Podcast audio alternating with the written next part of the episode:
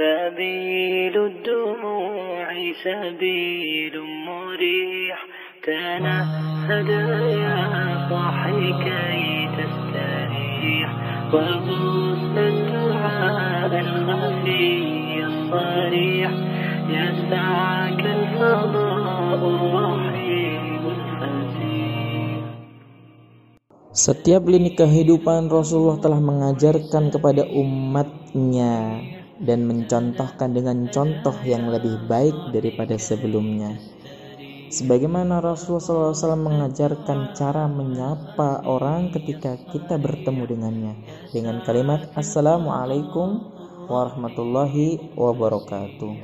Itu adalah ucapan sapaan ucapan salam yang terbaik yang telah Rasulullah SAW ajarkan kepada umatnya.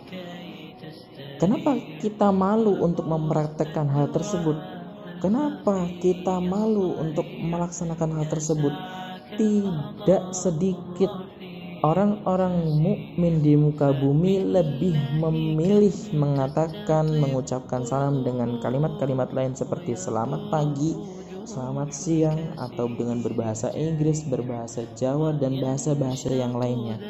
Padahal umat ini disatukan dengan satu atap yaitu bahasa Arab yang mana dijunjung tinggi teladan Rasulullah SAW dan Rasulullah pun telah mengajarkan dan mencontohkan cara salam yang mana di sana terdapat kebaikan. Assalamualaikum warahmatullahi wabarakatuh.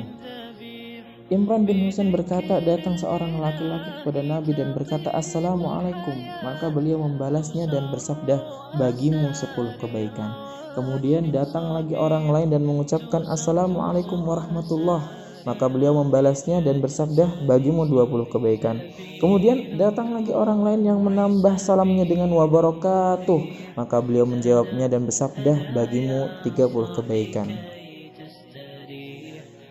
hanya dengan assalamualaikum warahmatullahi wabarakatuh hanya dengan ucapan salam kita kepada saudara kita kita telah mendatangkan kebaikan-kebaikan yang banyak dan berlimpah dan semoga Allah ridho atas apa yang telah kita perbuat